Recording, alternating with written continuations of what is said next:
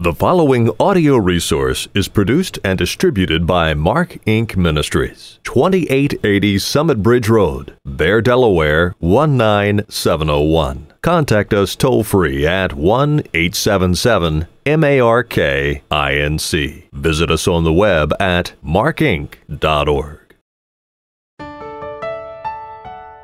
He said, When I got to the side of the car, your son was leaning back. He was resting in the seat. His head was on the headrest. His arms were folded in his lap and his eyes were closed, but he had a smile on his face, which was an incredible thing to hear because Mark was known by his smile. This was a terrible accident. And for us, of course, we are looking for hope anywhere that we could find it. And a friend of ours who was one of the first medics on the scene, he was the first medic on Mark's side of the car. And when he opened the door, he realized it was our son Mark. And he also saw that smile. We really believe that at that moment of death, Mark saw something, and we think it was Jesus.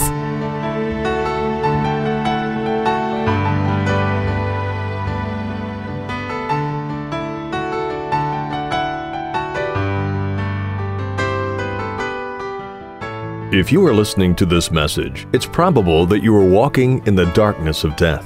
You have lost someone precious and you don't know how you will face life without that person. Perhaps someone you love is facing this journey and you want to better understand what they are going through and how you might help them.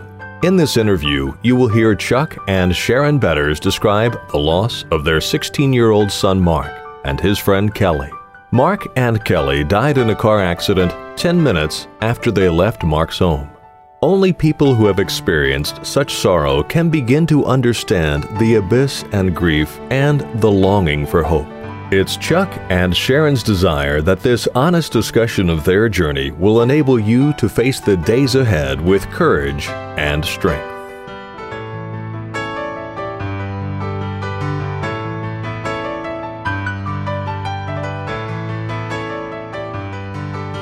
Chuck and Sharon, everyone at some point in life faces the loss of a loved one. We will all die one day, and uh, all of us will go through times where we lose someone close to us. I remember my father saying once uh, years ago the worst punishment for a parent hmm. is to bury a child. Hmm. You've had to go through that. And we'd like to talk today about how one deals with that. Hmm. Give us a little background about what happened when you lost your son, Mark. We were sitting as a family together, and Mark was dating a, a young girl. He was 16 and she was 16 on the evening of July the 6th. This was right on the heels of celebrating my daughter's birthday, which was on July the 4th.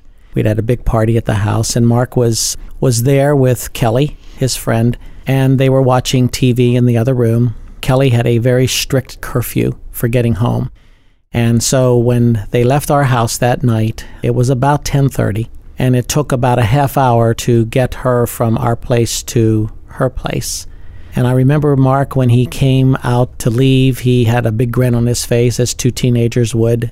He had just gotten his license, and out of all four of our children, he was the one I was least concerned about when it came to driving a car. Mark was the most controlled in the car. So he, he was the one I was least concerned about. And he stood at the door that night and he looked over at us and he told us that he loved us and he left. And we told him that we loved him. Both of us were sitting there. Sharon and I were both sitting in that room feeling the very same thing. We didn't realize it until the aftermath. For some reason, I felt like I should take Kelly home, that Mark was still too inexperienced a driver. Sharon, unbeknownst to me, was feeling the very same thing. But both of us concluded that it would be a real embarrassment to him if we were to suddenly stand up and say, Well, daddy's going to take your girlfriend home. So they left. We went upstairs to go to bed, but as with all of our children, we never went to sleep until all of them were in the house. We were in bed together watching something on TV, and the telephone rang. On the other end was the mother of the girl wondering where they were. And I looked at the clock and realized that it was very, very close to the time that they should be getting in. I was absolutely unconcerned about it. Sharon had answered the phone, and, and I heard her say to the mother, they should be there any any minute. A couple of minutes later, the phone rang again. Again, we assured them that it's it's just a matter of a few minutes. They should be there any minute because they had left the house at 10:30. It's going to be 11 o'clock before they get there. And then the phone rang a third time, and I heard my wife gasp. I heard her say, "Is he all right?" Mm. And I knew she wasn't talking to the parents. The tone of her voice and the gasp that she had and the pain that was there, she hung up the phone and she said, That was the hospital. And she didn't say it that way. She said, That was the hospital. Mark has been in an accident and he's in critical condition. And the kids who were in the other room in the in their bedrooms heard that and we bolted to our cars and I drove the lead car with my wife and she was crying hysterically and, and I was trying to hold back and keep composed and the kids were in their cars behind us. We passed the accident scene. And as we passed the accident scene, we saw that his car was on the other side of a multi lane highway heading in the opposite direction of where he was supposed to be going. So clearly he had gone across the medial strip and was hit by oncoming traffic. There was nothing left to that car. And I remember grabbing my wife's leg when we saw the car. Her tears became even more intense. And I grabbed her leg and I said, This is not good. And I think I knew at that point he was dead. Hmm. I, I really, as I look back on it, I think I knew then that he had not made it. And when we got to the hospital, we approached the uh, emergency room, and I had been there as a pastor dozens of times, and I knew their routine in that hospital. I knew that when you went up to the front desk, you had two different directions in which they could take you to the right or to the left. If you went to the right, you were going back to see the patient that meant to me that Mark would be still alive. If they took you to the left, that to me was what I called the death room. I knew back there were several death rooms where they would bring the family in and brief them that the person was dead. And we ran into the hospital. Sharon ran ahead of me, and I stood back about three, four paces because I wanted to see which direction that nurse moved toward. Sharon came to the front desk and announced, uh, We are Mark Betters' parents. Is he all right? And I saw her make that move to the left. And that's when I grabbed my wife and I hugged her real tight and I said to the nurse, I know the routine. Is he dead? And she looked at me and she shook her head yes. Hmm. And I asked, What about Kelly? And she said, She's dead too. And I'll never forget, my wife began to beat on my chest and just to cry and say no, no, no. And our kids came in, and it was hell. If hell is anything like this, I don't want to go there. There is an absolute sense of alienation, helplessness, and despair. You absolutely are exposed to the horrors of death. I took my family back one by one. I was the first to go back, and I went back to see my son. I just looked at him and I held him, Hmm. and he was dead. I just kept saying to him, What happened? What happened? And then I looked to God and I said, You have got to teach me that everything I've ever believed in my life about you is true. This is where it's being tested. I remember bringing our children in. My son is six foot four inches tall, and he collapsed on the floor. Uh, he just couldn't. He couldn't go into the room. We called various family members who rushed to the hospital, and it was just a horrible, horrible nightmare. I, I think the hardest thing that I've ever had to do in my life was walk out of that hospital that night. Because by walking out of that hospital, I was acknowledging that he was dead. We went home to an empty house.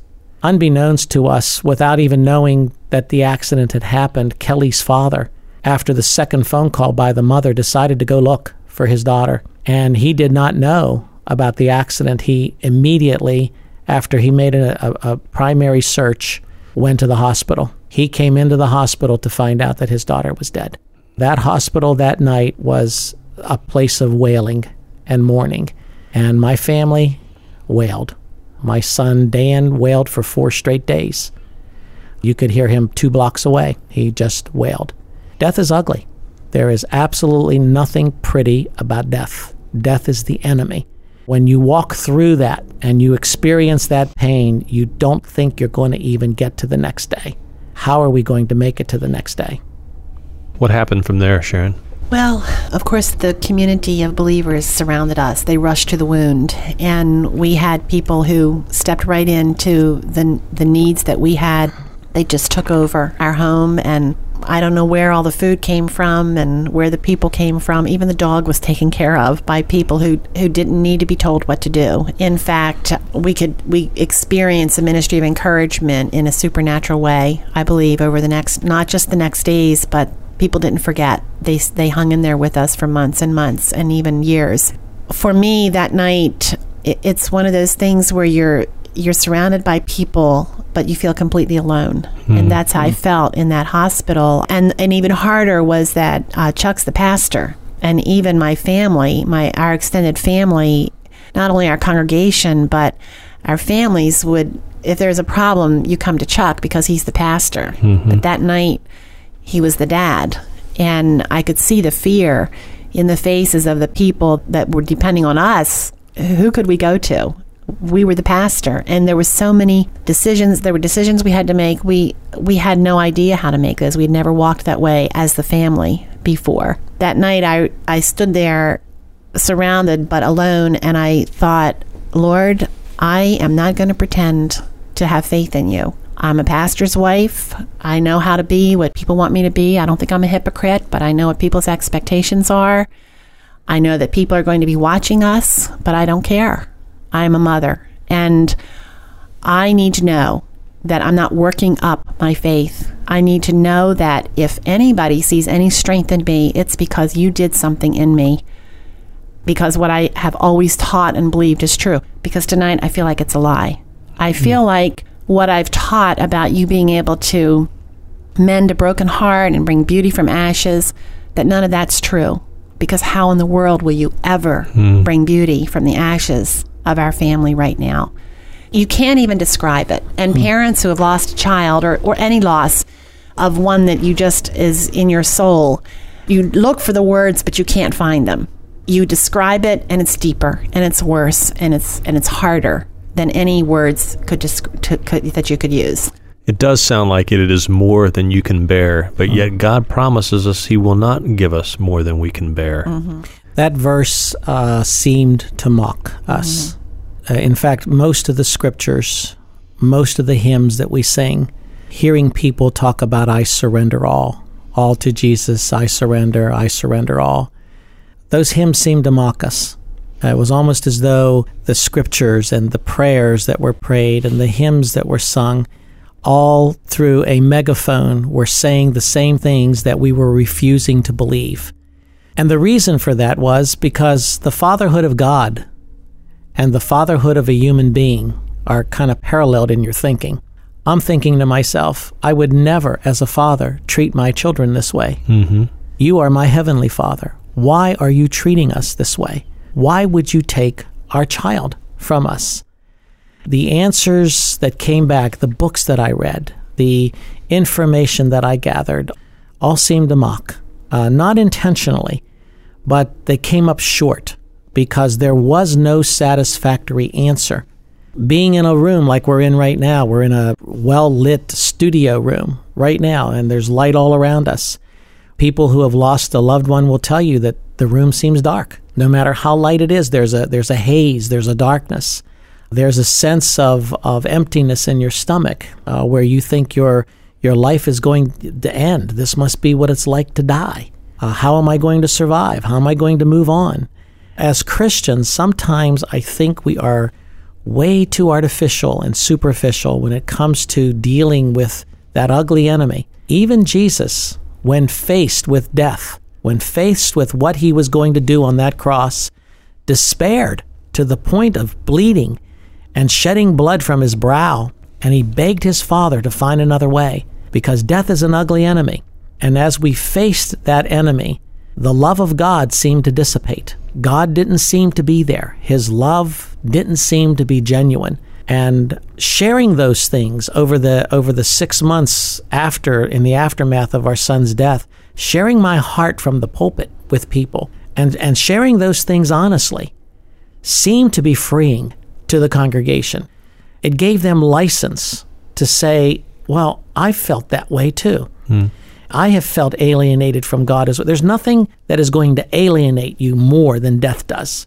Death is a terrible enemy that cuts you and alienates you, and you can be in a room full of people. Sharon just mentioned this. She did a wonderful job of explaining the loneliness in the presence of hundreds of people. Hmm. You're just absolutely lonely because there's there's a part of you that's been cut away.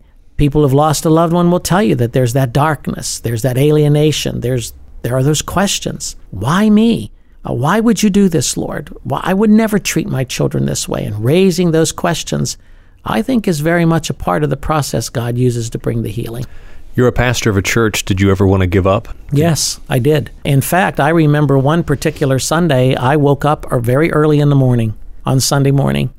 I decided to go out for a walk. And as I walked, I became angrier and angrier at God. In fact, I said things to him that, that, that amounted to something like this You don't deserve me.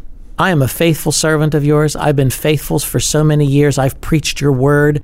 I've put up with all of your people. Your people can be very mean and vicious, and, and I've loved you, and I've preached grace, and I've preached the wonderful doctrines of our faith, and so you're not getting me anymore. And there was that almost that shaking of my fist in God's face. And I walked my neighborhood early in the morning, and I was yelling those things hmm. out loud. I can't imagine what some of the neighbors must have thought. And I even said this I said, I am not going to church this morning, and I'm not going to preach. And when they show up for church, Lord, then maybe you ought to answer the question why the preacher isn't there, because I'm not going. And I decided that morning, about six o'clock in the morning, I was boycotting church. I got to tell you, I was angry. I was one angry man, more disappointed in the love of God than anything. And the still small voice, I mean, it's almost like when Sharon beat on my chest that night, there was nothing I could do, no words I could say that were going to make her feel better. I just held her and let her beat. And she pounded on my chest. And that day, in that walk in my development, I pounded on God's chest. Mm. And He just held me. Now, after I settled down a little bit, He said, Stop here in front of this house. And I, when I say He said, I'm not talking about an audible voice, but it was a clear voice in my spirit. He said, Stop here in front of this house. Who lives there? And I answered him, So and so lives there. He said, Pray for them. And he moved me to the next house. Who lives there? Pray for them. And he moved me from house to house, and I, I ended up on a prayer walk that morning. And that is what pulled me out of that period of disappointment and anger with God. He brought me outside of myself and ministered to others. He said, Here, here is how you're going to overcome this minister to others. And I began to pray for the very people I would be preaching to that morning. And I stood up in the church that Sunday and told the congregation that story. Hmm. Told them everything I've just told you. It was and continues to be a very transparent pulpit. And I fight cliches in the church. I fight that plasticize, as I call it, Christianity. And I want people to be real with their God. If you're disappointed, tell him. It's okay to beat on God's chest. Well, if he's not our father if we can't beat on his chest.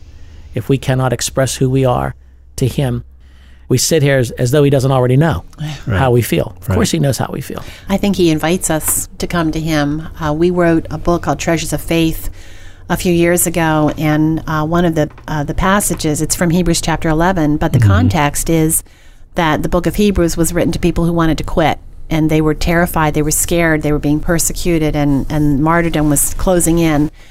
And some were already leaving the church. And God's God's exhortation to them through the writer of Hebrews in chapter 10 was come confidently into the presence of God. And when you know that the people he was writing to were people who were asking those very questions, where is God? This isn't what I signed up for. You know, I didn't think that this is what Christianity was going to be like. He is saying, run to the very one that you are questioning, the one who seems so far away. Go into his presence. And when you leave there, remember that he will keep his promises. About a month after uh, Mark's death, we were, Chuck and I were just such a mess. And it was late, it was a, a Sunday night, I think, and we didn't know where to turn. I thought I was losing my mind. And he said, We need to go where the word is going to be preached. We, we did know that, even though we were questioning the word, we knew that was our only hope. And So we went to a local Bible conference and uh, settled in, expecting that God was going to really bless us. And the preacher got up. The title of his message was How to Live a Long Life. And I knew right away I was going to be mad. And his whole theology was so skewed. It mm. was, you know, if you have faith, God owes you. Mm. And after the service, Chuck actually had to hold me back. I wanted to get up in that man's face and I tell him. I've never seen her that angry. I wanted to. If say, I didn't hold her back, I think she would have gone up there and clawed his face off. I wanted. I wanted to tell him, "I'm so glad you're not my pastor." What mm-hmm. hope have you given? Wasn't Jesus a young man? You know, where, what about Hebrews chapter 11, you know, where people mm-hmm. suffered because of their faith? And But we left that night in worse shape than when we came. It was one of those situations I talked about earlier where the apparent word seemed to mock. Yes. I just I wanted to die and I thought death would be better. I can't live mm-hmm. like this. I had very little hope. But we also left with the phone number of a woman who has lost three sons. Uh, we had a mutual friend and she told our mutual friend give them our phone number, tell them to call me anytime. And the next morning I got up I was I went to bed crying, I got up crying and I called this woman it was early in the morning. I didn't realize she lived in California. We live in Delaware. So I got her up and I told her who I was. She knew who I was. She recognized who I was. And I said, I feel like I'm going crazy. I described how I felt and I said, What's worse almost than losing Mark is I don't know who Jesus is anymore. I don't know who God is, and I'm, I'm afraid. She said, You are exactly where you need to be. You're being mm. honest with God. He is not afraid of your questions. He doesn't need anyone to defend him. He invites your questions. And she said, if you continue to be honest in your journey, when you get to the other side of this journey, you're going to understand God's love in a way you never have before. To this day, I can remember standing there in the kitchen and thinking, I don't even know what that word love means. And I said that to her, and she said, I know that, but that's all right. He is holding you tightly in his grip. And that gave me the freedom to be honest as a woman, as a mother, not as a pastor's wife, but as a mother, and to honestly go to the Lord with these questions and not to feel as I was a heretic, but as a daughter who didn't understand her daddy. And that's how I felt. I thought I knew him, but suddenly I didn't know him anymore. What about those people who don't even consider themselves Christians who are listening in right now and said, if this is your God, mm. I don't want to have anything to do with him. How would you respond to them? I would say to them, I understand how you feel. And that is a normal human response because we have been conditioned in our lives to believe that the absence of pain is the reason for our existence. That the longer we live, the less pain we ought to have, which is completely the opposite of what the realities are. We have been conditioned to believe in our society that God owes us. He's a benevolent God. He's all love. He's this ushy, gushy, sentimental God who makes sure that all of our needs are met, kind of a great big Santa Claus up in the sky. I remember for years when people would ask or raise that kind of a question, my, my pat response, which is still my pat response, went something like this When you questioned, Where is God? When something like that horrible happens to you, when something horrible happens to you, the answer to that question is he is in the same place that he was when his son was put on the cross. The greatest theological understanding somebody who questions God ought to have goes something like this. When Jesus died on the cross, he was freely offered up by his Father. His Father could have stopped this. Jesus said there were 12 legions of angels with swords drawn, ready at any moment to deliver Christ from that cross.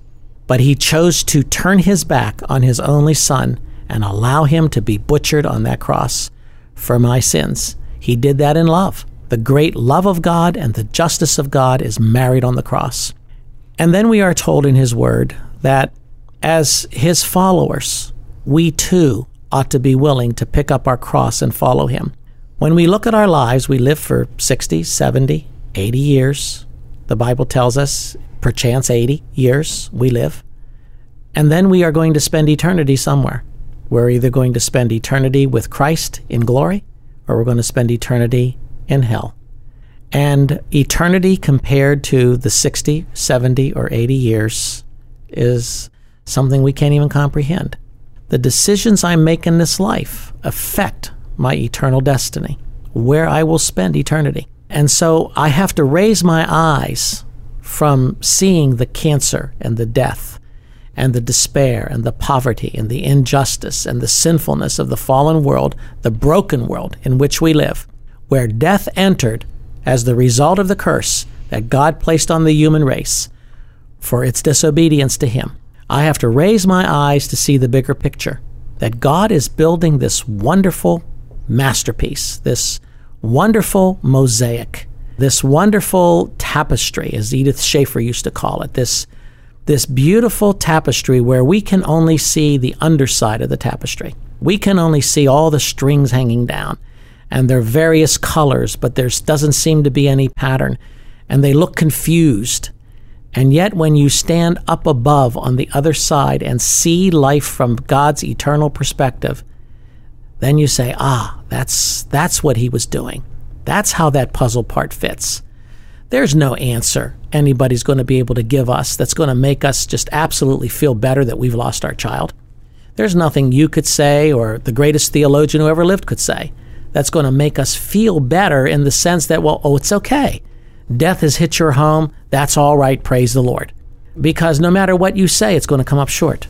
And the reason for that is this is not what God intended for us. This life is not all there is. And so I would say to that person who is really struggling with, you know, Lord, what are you doing here? I would say to that person, God is doing something tremendously magnanimous, above all you ask or think. He is putting together this beautiful, beautiful mosaic. And I'll tell you one verse, Tom, that really clung to me, and I clung to it. it comes out of the book of Joel, where God says, I will restore to you the years the locust has eaten that great and that mighty locust, and here's the key, which I have sent. God made that promise to me. He will not be debtor to me. He will not owe me.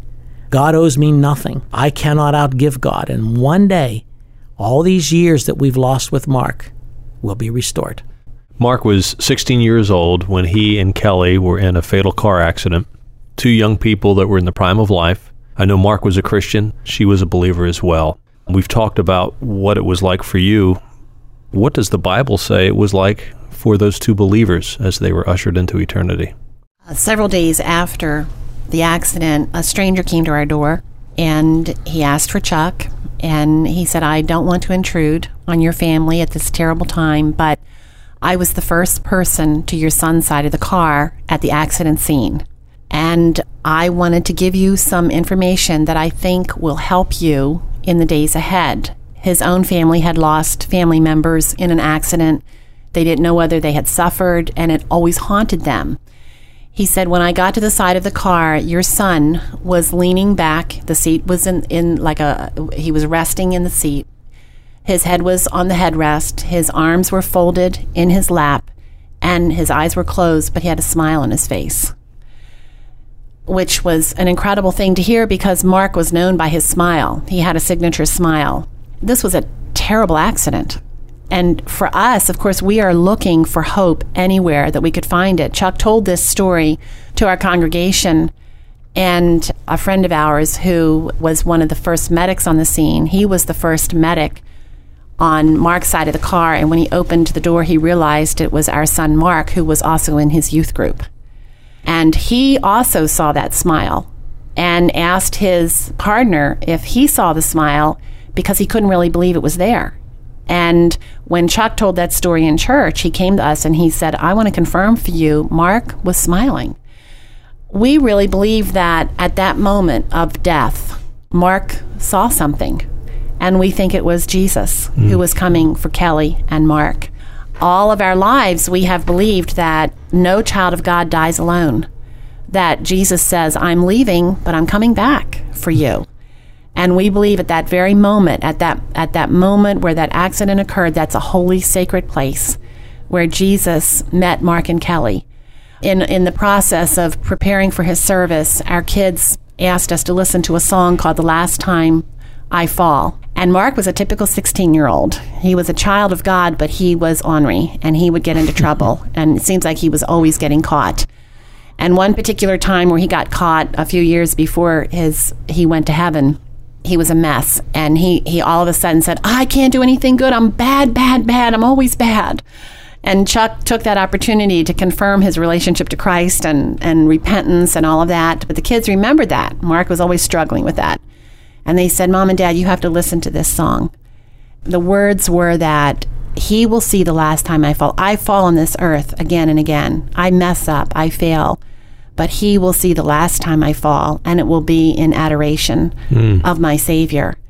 And we just, you know, we believe that's what happened. Mm. We believe that Mark fell one more time, and it was in adoration of his Savior. And that is why we don't spend a whole lot of time at the cemetery. We will go there. In fact, I think my wife and I, in these in these years that have passed, we have been to that cemetery together maybe two times. And both of those times were because I buried somebody else adjacent to him. One time was Sharon's mom. When Sharon's mom went home to be with the Lord, she's buried right next to Mark. But the accident scene is where we go. We have crosses hmm. erected there because to us, that's where the celebration occurred. Those two crosses that sit along that highway are where we put the wreaths and the flowers during the special times of the year. They are our testimony of what took place on that brutal night. Although it was brutal, this young man had a smile on his face. I don't know who that man was that came to our door that day. I've not seen him before. I've never seen him since. I don't know who he was, but he had a message for us that night. And that message was Your son was smiling. How do you smile when you're about to die? Unless you see something. And I believe you need to listen very closely to people who are dying, uh, whether it's you know sudden or long-term illness or whatever. Listen closely because I believe they see things and hear things the rest of us do not. They're that much closer to that very thin veil that separates our visible world from the invisible world. Have you kept in touch with Kelly's family? Yes, we don't get together uh, very often, but at, at the birthdays and the anniversary of our children's homegoing, capital H, to heaven, we uh, correspond, uh, send cards. One year when we went to the crosses to put uh, flowers on the cross, Kelly's mom and dad were there, hmm. and we held hands and prayed together on the side of the road. Their other daughter, Kim, in the aftermath became very close to our kids. In the first year, they really needed each other because no one else could understand what they had been through so it's it, but it's painful it's painful for all of us i think because it's it's a sweet thing to be able to share our love for our kids but it's painful to know what our kids have experienced Chuck, I would like to ask you a follow up question concerning something that you had said that happened the night of Mark's accident. It's not an easy question, but I do think it's one that needs to be asked. You shared that on the night of Mark's accident, both you and Sharon separately thought that you and not Mark should have driven Kelly home, yet you didn't follow through on that thought. You didn't follow through with that inclination. How has that troubled you? And have you ever thought that had you been obedient, you might have prevented that accident? And then lastly, what would you say to others who might feel a sense of guilt because they somehow think that they might have prevented an accident had they just acted in a different manner? Tom, I really do appreciate that question, and uh, certainly it is a heart wrenching question for me to answer. I remember talking with a another brother uh, in the faith, another Christian man who lost one of his children in a car accident. And he holds to a different point of view theologically than I do. He holds to the Arminian persuasion, which really focuses a lot of energy and attention and theology around the doctrine of man's free will. That somehow or another, what we do controls what God does. And I know that short term, the guilt that Sharon and I had over that night, wondering if there was something we could have done to stop that. Short term, it was probably more painful than my brother in the faith has or had. But long term, understanding the sovereignty of God, understanding that God is the one who ultimately decides the issues of faith, the issues of life, the issues of death that ultimately it is God who determines our days, that there's not one thing we can do to add one single day to our lives. In fact, he told us in Matthew, we are not to worry about tomorrow because sufficient are the worries of this day, and, and what will it profit us? by worrying. We cannot add, as the King James Version says, one cubit to our stature, which literally means one day to our lives. And so, long term, I believe a faith in the sovereignty of God is a soothing grace that God gives us because we understand that God was the one who controlled the circumstances of that night. I can go back and I can show you the actual accident site where prior to Mark crossing the highway, because you need to understand he was killed by going across the highway and hit by oncoming traffic that was going in the opposite direction he was originally traveling. Prior to that accident site, there, there are guardrails along that highway. After that accident site, there are guardrails along that highway. But there's a very small section of that highway that it took him 1.2 seconds to get through that had no guardrails. Had there been guardrails, who knows what would have happened. But it seems as though God intentionally designed that that was the day and that was the hour and that was the location he was going to take Mark home to be with him. Oh, there are so many other circumstances I could tell you about that would uh, make it very, very clear that God was in control of that night. Our faith in the sovereignty of God, our faith in the absolute belief in, in his, his sovereign rule over the details of our lives have sustained us more so, I think, than the persuasion that others might have that says somehow or another we're in control of these issues. Somehow or another it's man's free will that makes these determinations. I think it was natural for Sharon and I to question ourselves. I think it was a natural thing for parents who are protective of their children. All of their lives we protect them. So I think it was a natural thing for us to to wonder was there something we could have done to stop this? The conclusion of the matter as we look back some years later is this was God's timing for the Betters family. This was his plan and his purpose, and one day he will make it clear to us why he took our son at 16 years of age. I don't think there's any earthly explanation that someone could give us now that would make sense for us. But one day, God will unpack all of those details for us, and we will see very clearly why it happened the way it did that night. So, in retrospect, I think us questioning and not acting on the need to take Mark and to take his girlfriend home that night. The fact that we didn't act was God inhibiting us from doing so. That it was a natural thing for us to think, but God had other plans. Here it is many years later. What advice would you give to someone who has just lost a loved one of what they should do to get through these very, very dark days? How do they get through the next several weeks or months? Several things that I've learned. One of the things is Chuck and I have a terrific marriage. And that night, when he reached over and took my leg and said, This isn't good, somehow I knew he was not going to be able to fix this. Somehow I knew that Mark was gone. And somehow I knew that my rock, Chuck, would not be able to fix this. So when I lost Mark, I also lost part of my husband. He was very honest in saying, I have nothing to give except for my preaching. On Sunday mornings, listen to what I say, and that is what God is telling me, and that's all I have. That was very difficult initially because I wanted him to help me. I wanted him to tell me it was going to be all right. And I think it's important for couples to understand that you're going to grieve differently, and you cannot depend on your spouse to fix you or to make this better. Their hearts are just as shattered as yours. And so you have to give the freedom for them to grieve the way that they need to grieve. So that to me is extremely important. But for me, I needed someone that was going to satisfy that ache. And I believe that the Lord used that loneliness to draw me to Himself, to say, You have depended on your husband too much in the past. Mm. You have expected him to take care of things that I should be taking care of. Mm. It was not fun for me to to understand this. So every morning, even though I felt that the scriptures were like dry toast, it just stuck in my throat. I knew that I needed to read them. And every morning I would get up and I would have some time by myself and I would write out how I felt in my journal and I would be as honest as I could be and just say, This is a lousy day. You know, I just want to scream and scream and scream and all those things. And then I would read the psalm that corresponded with that date and the proverbs that corresponded with that date.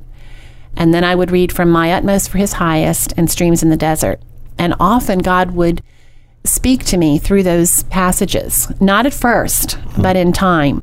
And so to me, and I know Chuck would agree too, is that our worldview had to kick in. God's word was the only thing that would not change. He could, Chuck could, could walk out the door and may never come back if he mm-hmm. could be taken. One of our other children could be taken. Everything was up for grabs except God's word. And so the first thing I would say is you must be committed to the truth of God's word, even if it does not seem to touch your soul in the beginning. Hmm. It will. I would add to that, there are some very, and I need to be careful here because I know how this can be interpreted, but when people face death, there are some strange things that occur, circumstances, events, inexplicable things that I believe are God's way of saying, I'm here. Even though it's dark in this room, I'm here. I'm here. I don't want to get into the details of what those things were for us, but when we sit down and we talk to different people who've lost loved ones and we share some of those things with them, they breathe a sigh of relief, thinking to hmm. themselves, well, I thought I was crazy. I'm so glad you shared that. Here's what I've experienced. And so I would encourage those who have recently lost a loved one to journal, to mark those things down, put them down on in a book somewhere, write them down so that two, three, four months from now, or six years from now, you can go back and you can review the things that God began to show you. I remember meeting with a pastor that I trust dearly. I, I really didn't have anybody that I could go to and share my heart, even those those strange occurrences, or especially those moments of anger against God.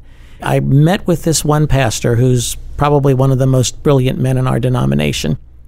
And I shared with him what I had seen, what I had experienced, strange phenomenon that took place, and the issues of faith I was struggling with. And I remember him saying to me, Chuck, there's a room in your life called the grief room.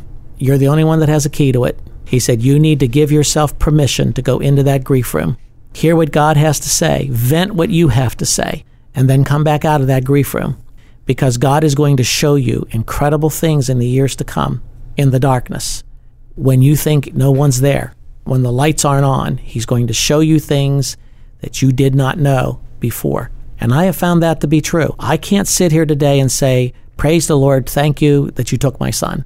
There's no explanation that anybody's going to be able to give me that's going to satisfy me at that point. Or, Lord, give me five minutes with my son. Let me see him. And toying with such things as uh, necromancy and soothsayers and some of these people that are on TV calling back the dead, please avoid them. Please steer clear of these people. These are forbidden arts in the scriptures. These are not gentle, good, uh, heavenly spirits. These are evil spirits that are speaking to you. And you steer clear from those.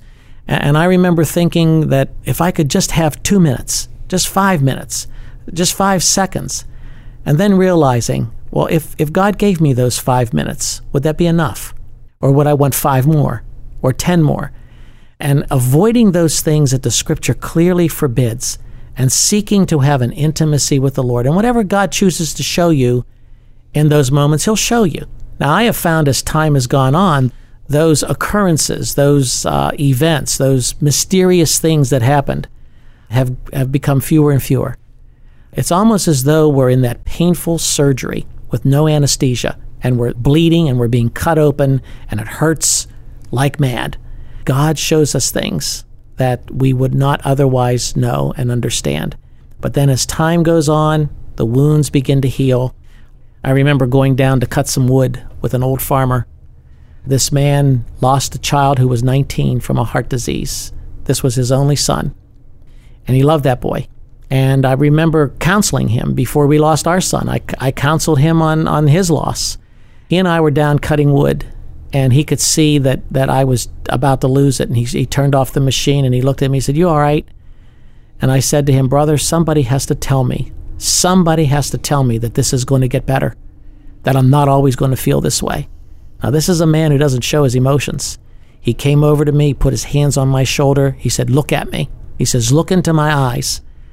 And with those big, strong hands holding my shoulders and my tear filled eyes, he said, Look at me. I am ample testimony that it is going to get better. He said, You're not always going to feel the way you feel right now. That did a lot for me. Hmm. That, that was comforting. If, if someone who hadn't lost a loved one told me that, I would have written it off. I put that down in my journal. That's one of those things that God gave me at that moment. That man doesn't open up to anybody. And for him to be that vulnerable to me uh, was, was a gift from God. And I'll never forget walking away from that with some hope. And I think that we need to journal those things, put those things down, because years from now, you're going to look back when you question God, and God's going to show you, well, what did I do here? And what did I do there? And, and how much time did we spend in that grief room together? God is faithful in that regard. Just to follow up on that, Chuck, it's a perfect lead into that passage from Isaiah 45 that God gave me when I had breast cancer that I went back to, and it's like a life verse for me, where he says, I will go before you and will level the mountains. I will break down gates of bronze and cut through bars of iron. I will give you the treasures of darkness, riches stored in secret places, so that you may know that I am the Lord, the God of Israel, who summons you by name. And having seen the treasures that God gave to us when we were walking in the foreign land of cancer, I knew that He was going to give us treasures in the darkness, even though it was terribly uh, frustrating because I didn't understand Him anymore. He gave us treasures. I'm working on a book right now called Treasures in Darkness, and I'm using my journal from those 10 years uh, of having been without Mark. And as I've been going back over it, I'm recognizing those fingerprints that he promised, those little treasures that only he could do. That would, would remind me I am here. I know what's going on. I know how you're feeling. I know this is hard. When I first went back in my journal, I expected to see the picture of this, this angry, hateful, ugly woman with her fist up in God's face. And what I saw instead was a little girl who was crying and begging her father to help her understand what was happening in her life. And God, again and again, it seemed as though He would just hold me and just say, I know this hurts, but there is a purpose for it. And you will understand that purpose. One day, Chuck said, I think when we get to heaven, there's going to be a big banner that says, This is why. I said, The only problem is we won't care when we get to heaven. Mm. Mm. Well, for that person who's just lost a loved one, who is still feeling that dreamlike state, you can say with absolute certainty, it will get better. it will get better when you know Jesus as your personal Savior and when you choose to walk a path of faith when it doesn't seem like there's any reason for faith. Hmm. It will get better because our faith tells us there is purpose in the darkness. God is not a God of accidents, He is a God of eternity. And he has purpose for us, even when we feel like there is no purpose. I wasn't finished being Mark's mother. I wasn't finished raising him. Hmm. What reason did I have to get up in the morning until I understood that my circumstances were my platform for glorifying God? That gave me purpose. And that is why I will say it will get better as you choose to trust Him day by day. I know there are many people sitting out there who are listening to this that would maybe say something like, I would never be able to survive the loss of, and you fill in the blank, a, a loved one, a child, a parent. And there's a sense in which we don't want to go there. Sharon and I belong to a club that nobody else wants to join. Parents who have lost children are in a special club all by themselves. They don't want to be there. And there there's a sense in which no, we, we can't survive. Death's so horrible. It's such an invader. I remember shortly before Mark died, a young boy in two classes behind Mark went to bed one night and told his dad, My head really hurts, Dad.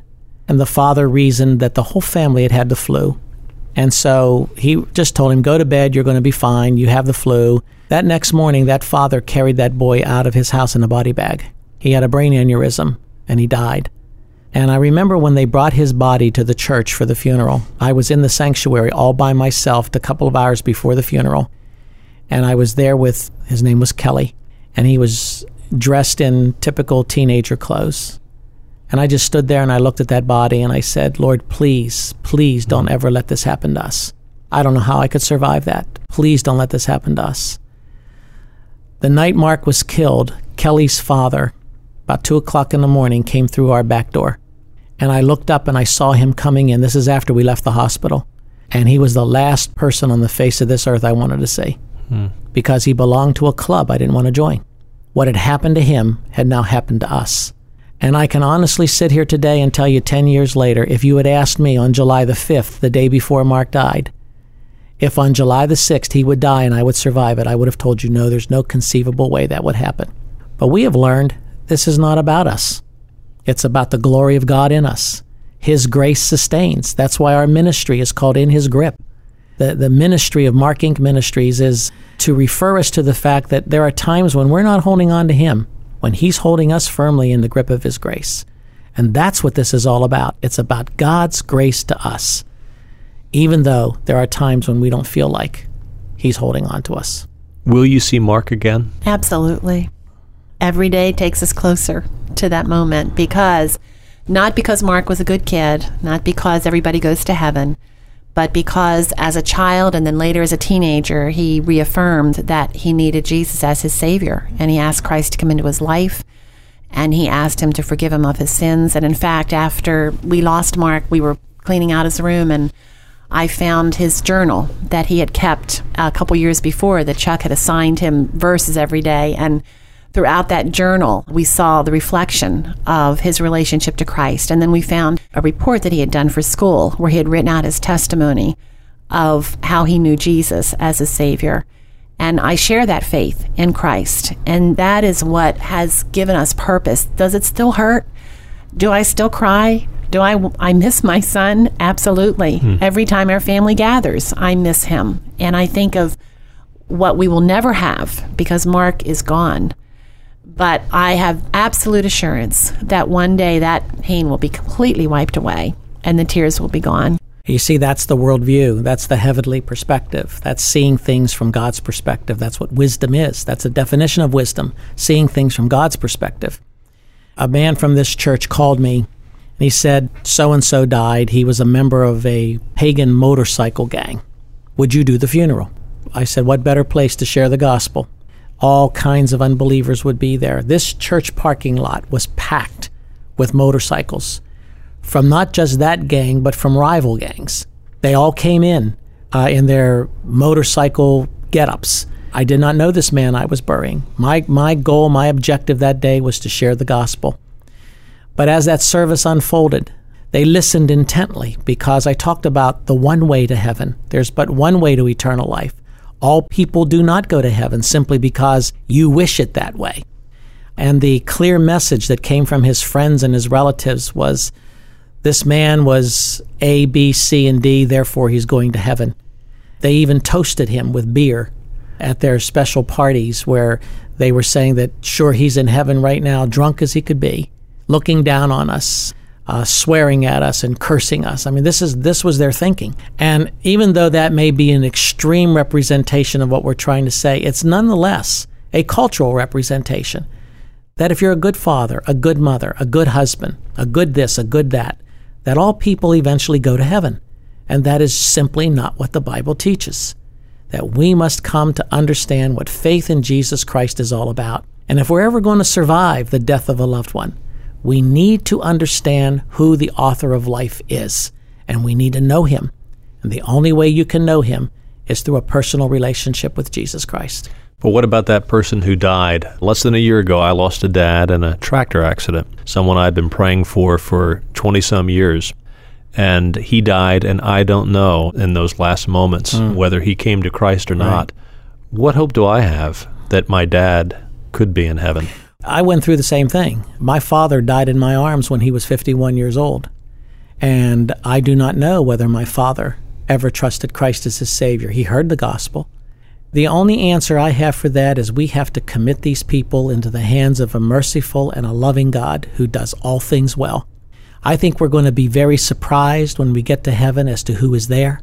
I think we're going to be equally surprised or more surprised by who's not there. God is the one who is the arbiter of life and the arbiter of death. He is the one who decides uh, who will receive his eternal promise and who will not.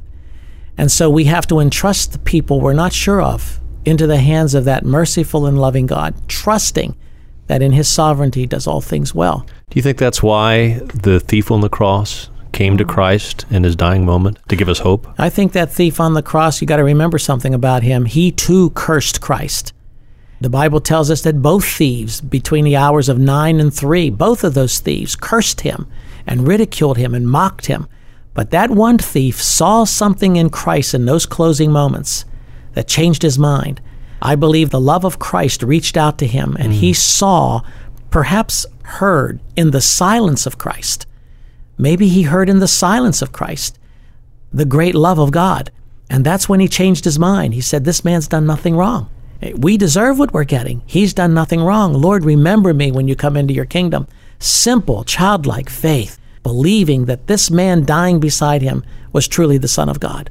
Maybe the Roman centurion who claimed him to be the Son of God. Maybe Nicodemus who claimed his body. Maybe these men had the same experience. God is the one who decides who has eternal life and who doesn't. It's our job to share the gospel. It's our task to tell people about the love of Christ but not some sort of universal belief that says, just be a good person and we'll all get there. Well, what's good? What constitutes good? And if you've lost a loved one and you don't know whether or not they're in heaven, you need to pray that God would show you in your life the direction you need to take with your life. There's nothing you can do to change the course of those who have gone before us. You can't pray them out of some nebulous place. You can't wish them into heaven. You can't do something to somehow warrant them eternal life. That's not what the Bible teaches. But you can change the direction of your life. You can trust Christ as your Savior. And that to me is the most important thing we need to do when we're faced with death. Here it is 10 years later. How has Mark's death changed you? Well, Tom, we measure our lives before Mark's death and after Mark's death. It's clearly a watershed moment in our lives. The ministry opportunities that God has opened to us are, are enormous. None of them, absolutely none of them, are worth our son's death. We have people tell us all the time, look at what God's done with your ministry since Mark died. Well, give us our son back and take those ministry opportunities away, and we would be happy. But having said that, God has truly advanced our ministry in ways we never dreamed possible. He's forged us ahead to do things and to write things and to say things and to preach things that we believe have changed people's lives. We believe God is using us in, in valuable ways. And one of these days, He's going to show us what His justice and His holiness looks like in our lives. I think that when we're raising our children and seeing our grandchildren, there's a sense of awe, a sense of majesty when we realize we don't own these kids. They're, they're on loan to us. That God is the one who who gave them to us, and God is the one who can take them away. I hope He doesn't. If, if it does happen, then my prayer is that God would give us the grace to, to endure it. God is faithful, and you can trust Him. I believe that's true.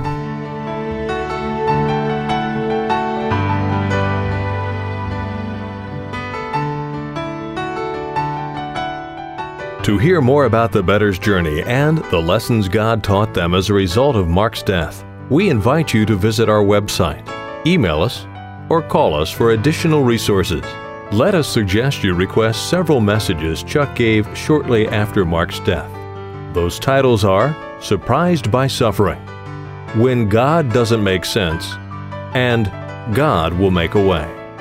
Contact us by writing to Chuck and Sharon Betters, care of Mark Inc. Ministries, 2880 Summit Bridge Road. Bear, Delaware 19701. Call us toll free at 1 877 MARK INC.